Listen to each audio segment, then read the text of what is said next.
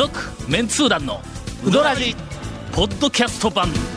78.6 FM Kagawa. 久しぶりにというか、はいな。はいはい。ウドラジ始まって以ほ来、えー収録の番組にええ。ストックができているという、ほうほうほうほうほうほう。説明しますとほうほう。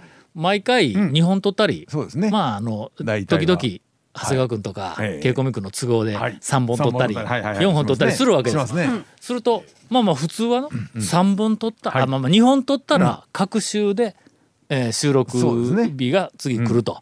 3本撮ったら2週分けて3週目に次ののを撮るというふうなスケジュールなのに3本撮ったのに3週後でなくて2週後でないと収録できないというまあわがままなうんうんうんまあメンバーが時々おるわけだ。ほんなら1本ちょっとこうストックができるわけです。そうですね。形になりますんで。それが、うん。まあ、今回、はい。ひょっとしたら、ええ。今日の取る本数によっては、は2本もストックができるという、まあ余裕をぶっこけるような状況が発生すると、うん。このまんまいくと、ストックがずーっとできたままえ年を越すんではないかというえことはいはいはいではいはいはいほんでさっきの我々ちょっと画期的な、はい。えーえー企画を はい考えたんです。えー何かの、えー募集をする、はい。それはまあお便りの何かテーマを決めて募集をするとか、はいはい。クイズにするとかなんかで募集をしてでそこで、まあなんかあの採用なりなんなり、当選者を決めるわの、はい。普通番組からいろんなプレゼントがあるやん。まあそうですねありますね。まあ大抵は、えーどこに貼ったらええんやみたいなステッカーの。番組のステッカーとか。そうそうそう。ますねよく。はい。だからなんかノベルティグッズとかなんかそんなみたいあるやん、はいはいはいしますねボールペンドラとかね。ジでは、はい。当選者に、ええ。そのストックされたほ番組を一本、え。あのメールに添付してプレゼントするうかと。放送しないでね。放送しないやつ これどう？これもなかなかプレミア感あふれる。これちょっと プレミア感あふれるどといううかもうなんかすごいですけどねそれ、それは素晴らしいプレゼントだと思うんですが。ちょっとどっかでいいかこういう実績作ろう、誰かにパクられたの この企画俺らが初めてやぞっていうのただしもらった人がどう思うかは別ですね、あの迷惑と思うかラッキーと思うかね、そう。まあプレゼントはの、はい。あの迷惑の場合え時々あるよ、それはもう しょうがない。応募したもんの責任やから、けどこのなんかこれおそらく、あの日本のラジオ放送始まって以来、番組を一本プレゼントってないだろう。なかなか聞いたことないね。ほら。ケイ君もあんないなあんまりないないとなこれはねえボツ何が？あボツになった番組をうん。送っプレゼントとかな。ねそれそはれはねなんかそれはもうそれはもうなんかのクオリテえィ的にやっぱりもう放送できるけど、うん。ストックで置いとるやつをやっぱり、うん。ボツになったやつはやっぱりねな捨てるものをプレゼントいうのはもう失礼ええ千番やからの。ボツになったやつってよくあるんちゃう？ほ なだから、はい。えっと、これひょっとしたら「踊らじ」始まって以来最高におもろいんちゃうかいう番組を、えー放送せずに個人にプレゼントいうのを。どんなんやねそれだからネットに出るぞ、オークションかなんかに。あの「ウドラジの」えーえー最高作品を一本持ってますがどうですか？続メンツー団のウドラジーポッドキャスト版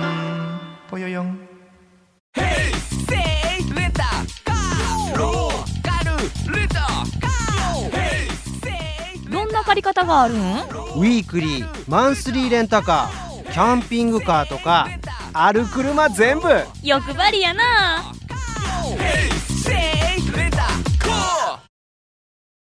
というわけで、はい、えーだんだんどういうわけかわかりませんが。団長が、ええ。ー疲れてきたという。どうねどうそうなんですね。ええ。ーまあお年もありまして、えー疲れてきたということでほうほうほうほう今週から、うん。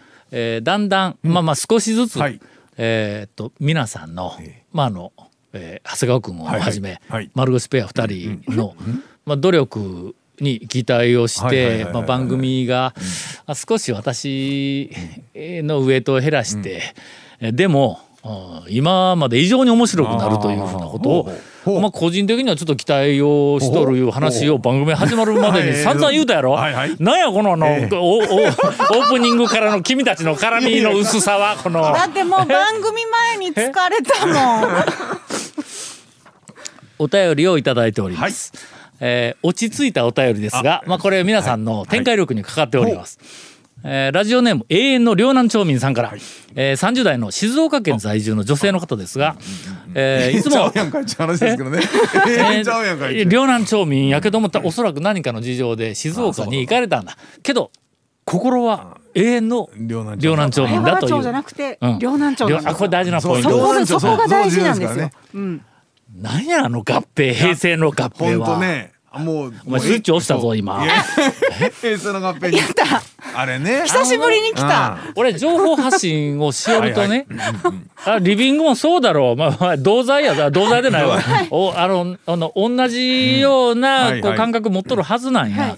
えーっと今八市九町になったんや、うんうん香川県の市が8つで町が9つなんや、はいはい。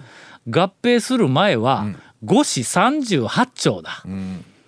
市が5つで町が38やったん。だから習った僕が小さい時に習った時の五市えっと市が五個うん、ので時でね町が38だったんが今、えー合併して市がちょっと3つ増えてうん。8市で3つ増えたのは三豊市と東かがわ市と讃岐市だ讃岐市ですね。多分な。これ町がはい。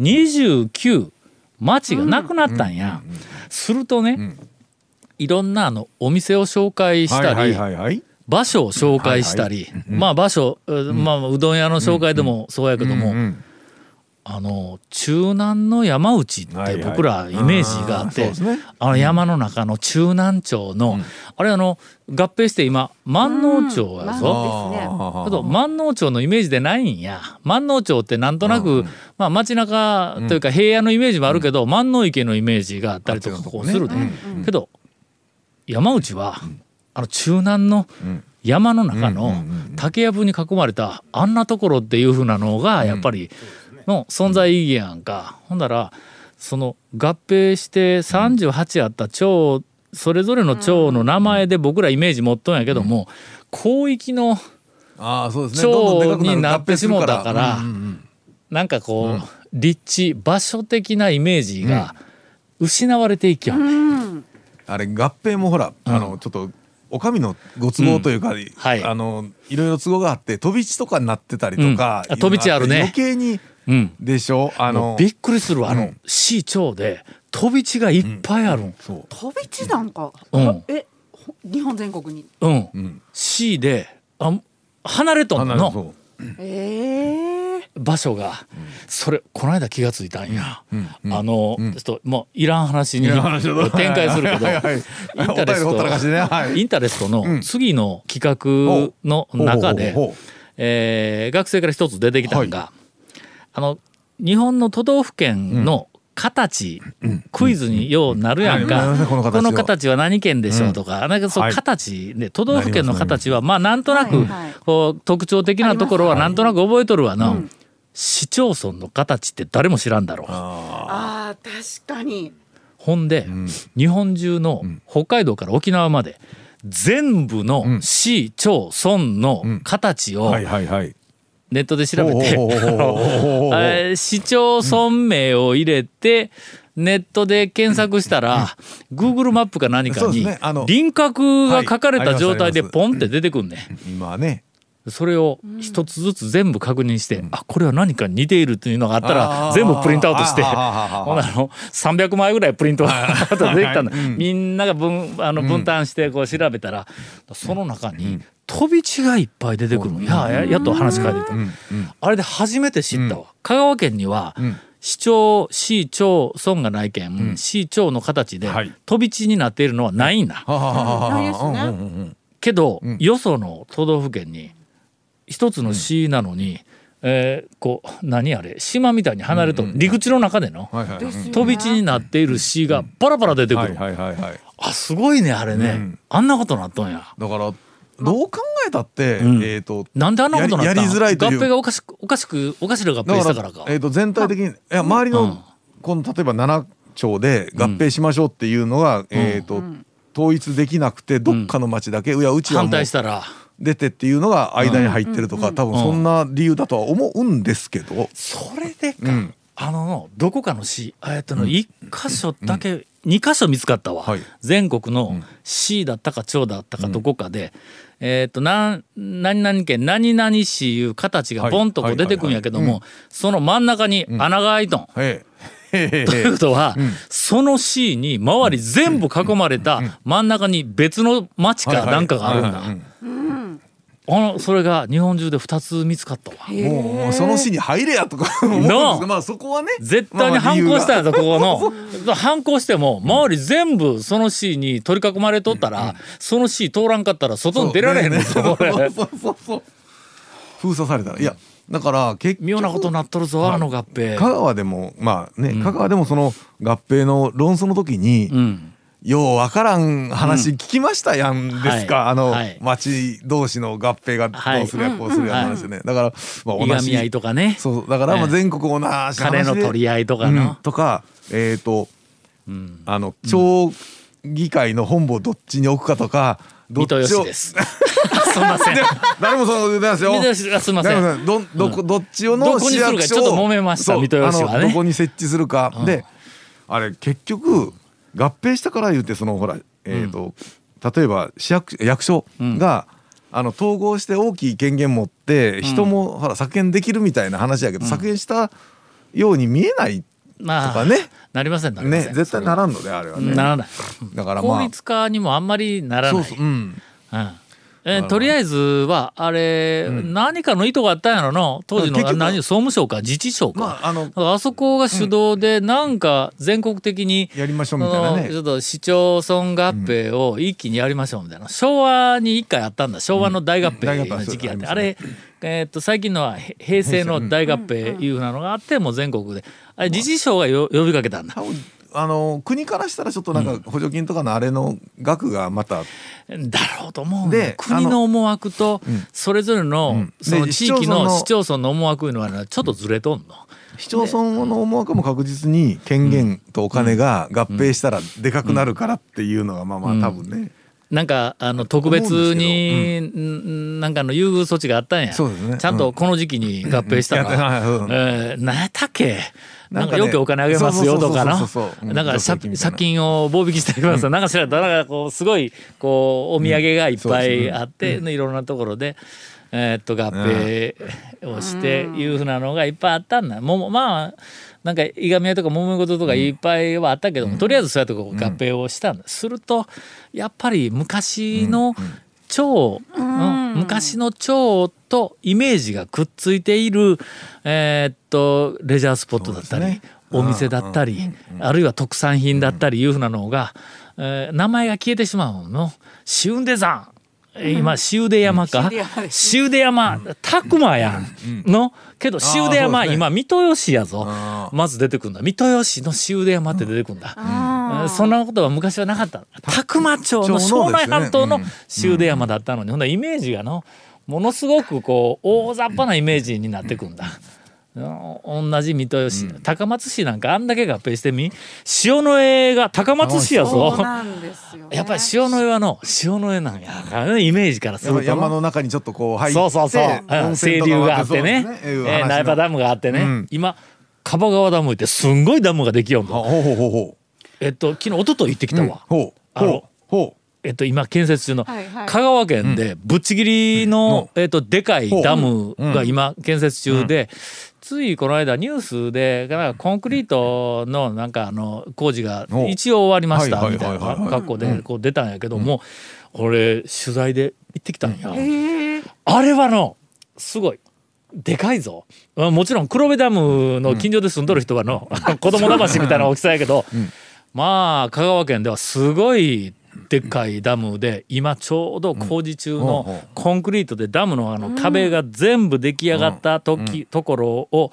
見られるようになってるけん、展望場所があるけん。まだ水は入って水入ってない。入ってないですね。うん。だから余計になんか余計にええ感じでかい感じで。あうぜひ皆さんダ光ム、観光資源になりうる。うん。今工事中工事中が観光資源になるっていううん。香川県でも非常に珍しい素材やサグラダ・ファミリアみたいなもんだ。あまあまあ工事中が観光資源になるというの。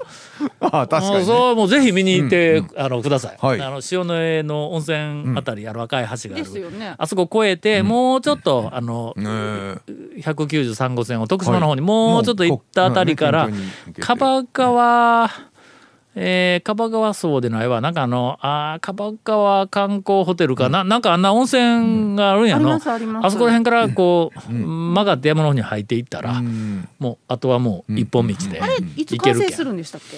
来年？いつとやなねわかんないですね。いつや行ったらなそこに書いてないねご存知でなんす紹介した気もするけど忘れました。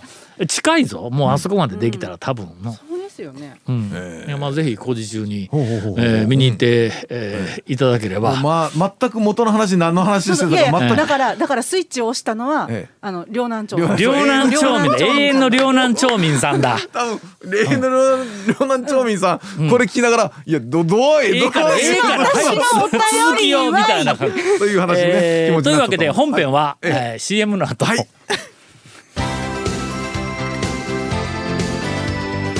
続メンツー団のウドラジポッドキャスト版。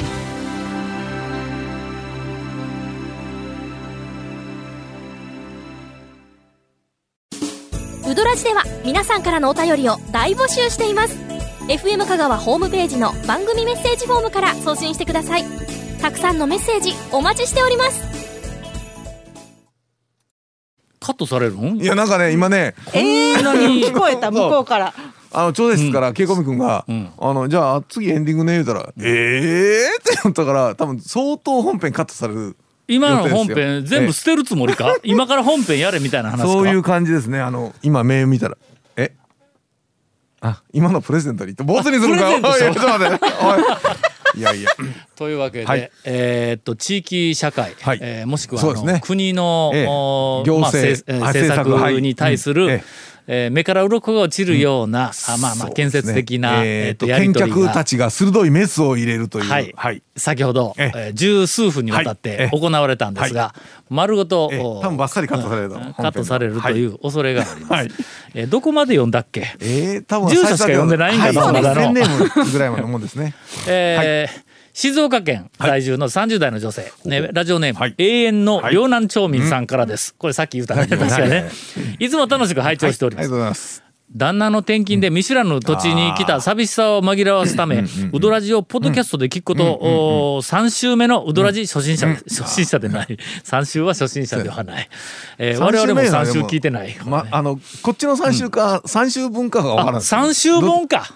さ三本という意味の三週700数十本の。のえっ、とロ三フェビーローテーションの三サイクル。あの通常普通にお便りいただける方 あはローテーションなんですけど。そういうことやね。えーはいはい。さん3回だけ聞いたいうことかの、そうですね。初心者です、はい。今はうどんブログを、えー、つばさっちがお知らせをする神回を過ぎたあたりですよって、えー、を聞いとる。とい。うことはバックナンバーかなり聞いとるいうことや。3回目ではないぞこれ。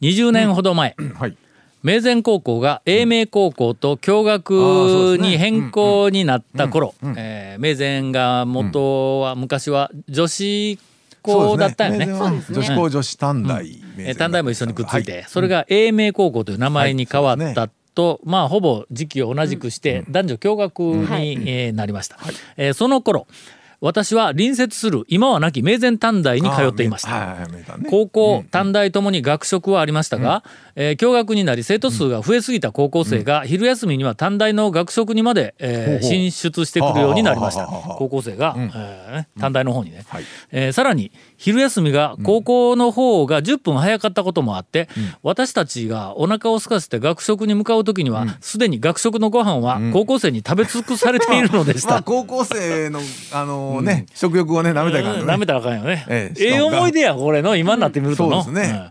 えー当時の人はの、はい。もうあの頭もう えーカッカしとったと思いますが、仕方なくそこでお昼を食べに郊外に出るんですが、ええーそこはお金のない貧乏学生なので、外食といってもせいぜいうどんくらいしか食べられません。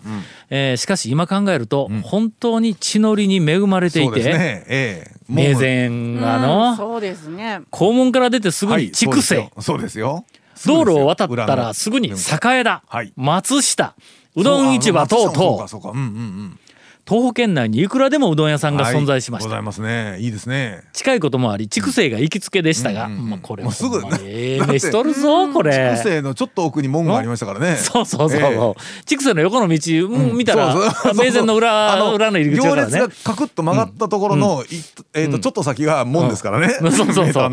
えーやはりお金がなく、どこかのディレクターのように天ぷらを取るのを諦め、あー。えーかけ汁でお腹を起こしていました。今思うと大変にもったいないことをしていました。えー讃岐うどん未来遺産プロジェクトの証言でもあ過去のよく行っていたお店をお証言いただいていますが、ゴンさんがよく言う生活うどんのように、んゴンさんがよく言うか？生活うどん、うんまあまあまあまあまあ。えーみんなが言うね感じね。ううんん。まああえてあの言わせていただきますと、はいはい。まあ、自慢するわけですが、はい。生活うどんということは私が最初に使い始めたんです。はい。えー忘れもしない、え JTB の、ええ。えーなんかあの冊子か。JTB のなんか旅ノート旅ノートや。そうそう思い出した。旅ノートっていう、えーっとなんかムク本が出されとった頃に、えー私あの執筆を頼まれて、はいはいえー生活うどんと観光うどんっていうふうにちゃんとうどん屋のこうなんかあの分類をしたというのが残っておりますがはい。えーちょっとということです。えーということで自慢終わりまおした。間違いないよ。うに、はい。団長やメンツ団の皆さんが当時生活の中でよく通っていたうどん屋さんを教えてもらいたいです。うん。よろしくお願いしますという非常にこう真摯な誠実さが伝わってくるしかお便りをいもなんかただきました。あの名探のねあの場所で、懐かしい、そういやそうですよね。もう恥ずかしいすよね。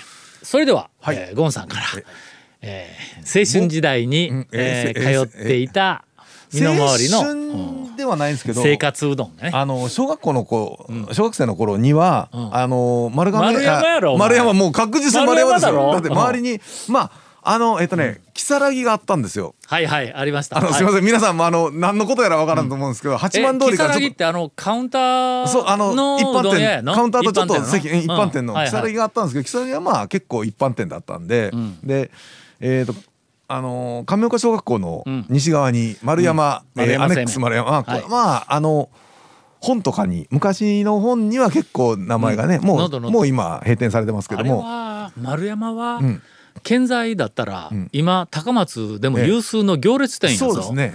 もう丸山はもう筑西と並ぶぞ。製麺所です。あの麺をおろしてたうんうん。ところで、えーと町の製麺所が、うん。ついでに食べさせてくれる店が朝4時ぐらいからは開いてました、あの朝早かったんやね会社はあの麺製麺所としてはや、もう4時ぐらいからやってて、うん。もうタクシーのお人が。客様のた多分5時6 5時か6時頃からはもう入れてくれよった、そうなんですそれから俺善通寺に毎は朝い。仕事に行く時に、ものすごく朝早く起きてしまった場合、はい。まああのえっと、いつもとても美味しえい朝食を作ってくれる家内が、ええ。まあ、爆睡をしている時間にえっと起きてしまった場合、丸山で朝5時台にええ。うどんを食ってですね。善通寺に向かっていた。と、うん。冬になったらの真っ暗やぞ、まあ外が。そうなんですよ。5時台は、あれはええよ、ん。周り真っ暗で朝の5時半とか、こう遠くから暗いところにあそこになんかこう明かりがついとんだ、はい。そこにはこう入っててからだけでね。あの後半のね、えっ、となんていうか成人してし会社、社会人になってからは食べには行ったんですけどそれより前に小学校の頃は、土曜日僕らの時半ドンでうん。午前中だけあの,、はいはいはい。の時でしたよね僕らの時は。で、えー、と学校小学校終わって帰りにうん。丸山で玉を、うん。えー、と玉買いを、うん。えー、とポリ袋にビニール袋に入れてもらって5玉とか6玉買って、ん。それが家の、うん。えーお昼ご飯。うん。のうどんにざるうどんとかあの、冷やしうどんとかになってたんですよ。もうほぼ毎週。うん。だから思い出として生活うどんって言ったらもうやっぱそれが一番ですかね。丸山やね。丸山のちょっと近くにまあ家あるんで聞いたか？こうやってね。昔の話になったら饒舌になるん。ぞ、あの年いくとね。そう記憶がねあの時はだからそのなんかその頃の光景がずっとね思い浮かぶんですごい懐かしいトムさんがこんな。にうどんのこと喋る聞いたこと？聞いたことないやろおい。おいおい今日の朝何食べたか聞いてみ。口が盛るぞ。これい。いやいやそう。ねですからもうやっぱりもう本当にその話に来たらもう僕はもう必ず丸山さんでしたね。続きまして丸腰ペアの姉さん、はいいや私小さい時はん。生活うどんがわらやだったんですよ。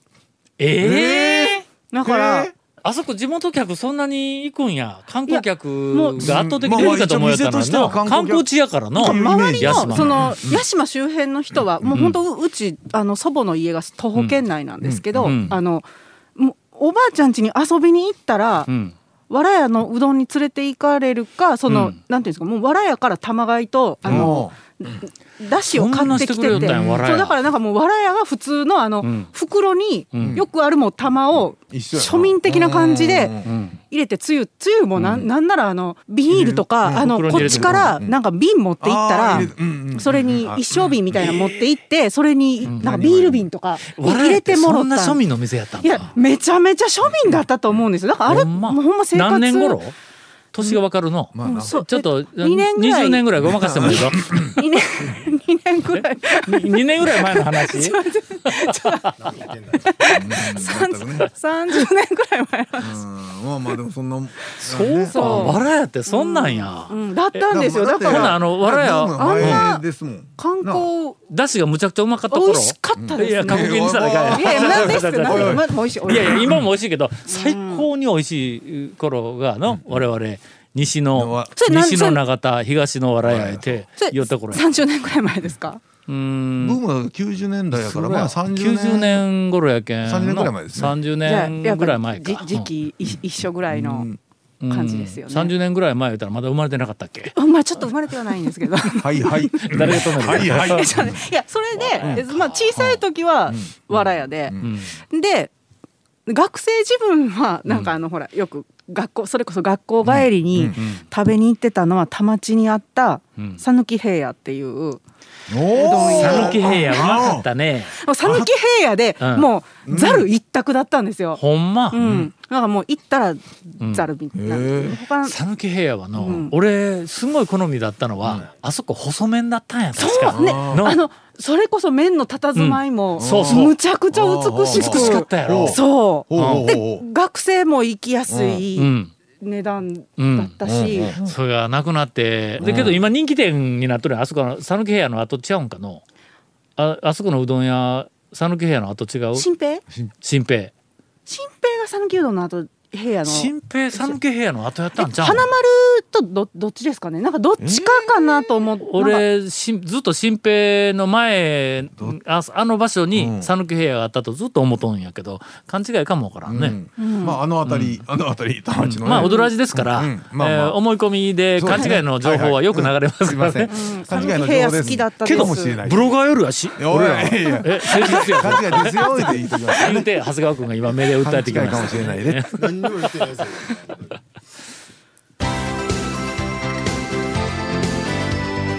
続メンツー団のウドラジポッドキャスト版。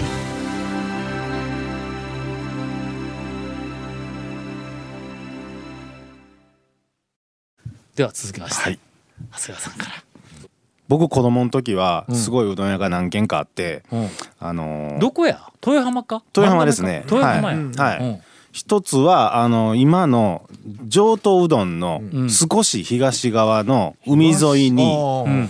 今はね、あのピンピン屋っていうあのお魚屋さんになってるんですけど。えそんな店があるんあるんですけども。それちょっとあのビンビアの？あのピンピン屋っていうあのまあお魚やからね。ピンピン屋ってあのあうちのおかんが大好きな料理みたいなそんな感じやろ？ピンピン定食っていうのがあるね。あのそのうちのおかんが大好きなそのお店があるんですけどそのお店が僕の子供の時はうどん屋だって200円払ったら何杯食ってもいいっていう200円でんあの麺とだしと天かすがあるんですけど。うんネギは確かなかったと思うんですけど。うん何杯食っても200円っていう。うんそこでこう子供ながらに一生懸命何杯も食ってたっていう記憶があるのと、うんあと観音寺に玉屋っていううどん。屋さんがあったんですけど、当時あのコンビニエンスストアも全くない時代に24時間営業の。ええあ年がわかるの。観音寺にね。ちょっとまだまだ。10歳ぐらいサバ読んでもいいぞまあそのまあす30年ぐらい前。みんなそれ書いて。そこが、ね、24時間営業の24時間営業のうどん屋さんが観音寺にうん。昔あってですね。夜中どんどう？夜中そうよ。夜中誰が来るんや？夜中がなんかトラックのドライバーさんとか、うん。あなんか結構いろいろ来てて。はい。そこの国道沿いなねええいやあのー、なんと言われたら観音寺のね三本松っていう地区なんですけどあのね、馬がいる交差点わかります？どういうこと？え？今がね一っていううどん屋になってるんですけど、えうん。はい。うん。観音寺の駅からちょっと瀬戸うどんの方に港の方にこうずーっと向かった大きな交差点のところにあったんですけど、競輪場競輪場の向いていくとこや。向いていくところの大きな交差点のとこうん。はいはいはい。ろ右に行くとその柳川とかあの琴引公園行く。琴引公園の方に行きますのはい、その角っこに24時間営業のうどん屋があってそこがすごい覚えてますね。はあ。餃子が美味しかったんですよ。どういうこと？またそこの。また。えちょっとうどん屋に餃子いうの初めて聞いたぞそう。まあえそこのね食餃子が。まあ食堂。ええ。うん。いや食堂でも餃子ないぞ。ないね。うどん屋におでんまでやぞ。うん。そうですね。はい。チャーハンとかぐらいだまだしても焼き飯とかそれちょっともうちょっとなんかあの復活させよう。うどん屋に餃子っていう今こ観音寺で24時間やってもどうかなっていう。はい。ねね。そこは確かに えという、はい。あのとても有意義なお話が、ええええええ。やっぱりテーマによって出てくるもんやね。団長は？うんというか、まあ、昔話したら君ら饒舌になるということだ。続メンツー団のウドラジポッドキャスト版。続メンツー団のウドラジは FM 香川で毎週土曜日午後6時15分から放送中。You are listening to 78.6 FM Kagawa.